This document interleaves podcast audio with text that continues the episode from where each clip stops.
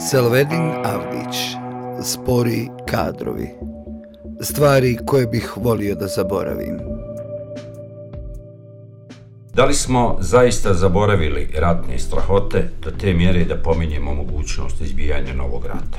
Što se mene tiče, imam problema s pamćenjima. Primijetio sam da najslabije pamtim detalje iz ratnih godina. Iznenadim se kada prijatelji prepričavaju neke događaje u kojima sam, kako kažu, učestvovao.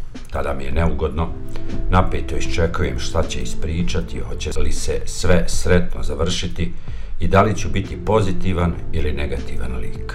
Ali obavezno se pravim da znam o čemu govorim. Divim se ljudima koji imaju dobro pamćenje, koji pamte datume, imena, tačne lokacije nekog događaja. Mnoge važne događaje sam zaboravio i još je gore kod onih koje djelimično pamtim. Njih dograđujem, izmišljam kako mi odgovara, pa mi svjedoci poslije ispravljaju i čudno gledaju. Volio bih da mogu birati šta ću zapamtiti, da pamtim važne porodične događaje, a ne recimo ime klavijaturiste grupe koju nikada nisam volio. U Džarmušovom filmu Tajanstveni voz, japanski turist u Americi fotografiše hotelske sobe i željezničke stanice zato što smatra da će to biti prve uspomene sa putovanja koje će zaboraviti. Kažu da s nama najduže ostaju sjećanja koje se prva formirala. Zbog toga se osobe koje preuzima demencija najjasnije sjećaju djetinjstva. Ne mogu se sjetiti, eto opet, gdje sam to pročitao, ali sam se nažalost uvjerio da je to tačno. Pred sami kraj, moj otac se sjećao ljuljaške koju mu je njegov djed pravio od konjske opreme. Smiješio se dok je govorio kako je lijepo zvečao. Detalje iz rata najlošije pamtim, ali ipak nisam dovoljno zaboravio da se ne sjećam koliko je to bio strašan period života. Kad ga se sjećam, najjasnije mi u nozdrave dolazi smrad koji najviše podsjeća na truli krompir ili crkotinu. To je zadah rata kakav pamtim. Orwell u knjizi Kataloniju čast piše da je za njega smrad ljudskog izmeta jedini pravi miris rata. Kada čujem da postoje ljudi koji preželjkuju rata, među njima su često i oni koji su ga iskusili, pomislim Kako je moguće da priželjkuju nešto toliko nehumano? Da su sve zaboravili? A onda, kada bolje razmislim, shvatim da je to zbog toga što je takvima rat doba u kojem su doživjeli svoj životni vrhunac, ostvarenje najmračnijih ambicija. Oni ništa nisu zaboravili. Samo želi ponovo proživjeti lijepe uspomene. Taj odnos prema ratu trebao bi biti najveća razlika između ljudi i čudovišta užasava lakoća masovnog zločina u Gazi.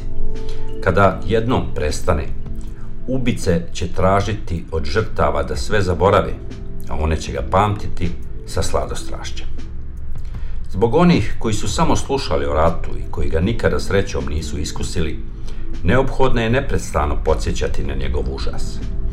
Postoji veliki fundus potresnih svjedočanstava, knjiga, filmova, različitih dokumentata, zapisa – U ovom tekstu, uz odobrenje autora, izdvojit ću tek jedan Facebook status koji je povodom rata u Ukrajini zapisao novinar Aleksandar Vasović. Kao napomenu, kako piše, žvaljavima pre nego što zakrvave očima i krenu da nakon popodnevne podrške ratuju i komanduju po beogradskim kafanama. Tekst je svjež, napisan na osnovu iskustva iz rata koji danas traje. Nije bilo vremena da se bilo šta zaboravi ili dotjera. Ovako piše Aleksandar Vasović. 1. Ratna smrt uglavnom boli, malo je onih koji ništa ne osete. Umiranje traje dugo, jer treba vremena da čovek iskrvari. 2. Metak je milostiv, ne razbije mnogo. Najgori su geleri, drvene cepke, kamenice, komadi betona, staklo i tome podobno. 3. Rat najviše smrdi na govna, strvine i paljevinu. 4.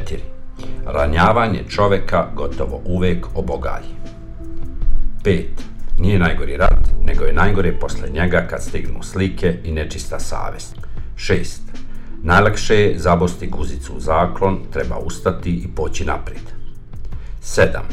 Najteže je nanišaniti na živa čoveka. 8. Oklopna vozila i tenkovi su najgori jer u njima čovek živ izgori. 9. Samrtnici se uvek useru i upišaju.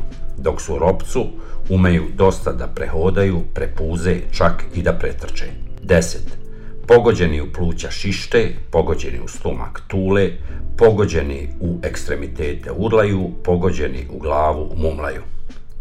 11. Kad hodate po poprištu nedavne zasede, morate da pazite da ne ugazite u nečija creva. 12.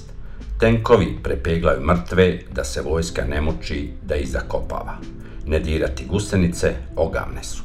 Tako piše Aleksandar Vasović.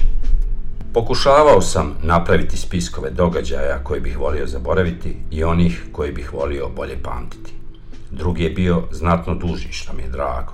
To bi trebalo značiti da sam do sada imao mnogo sreće.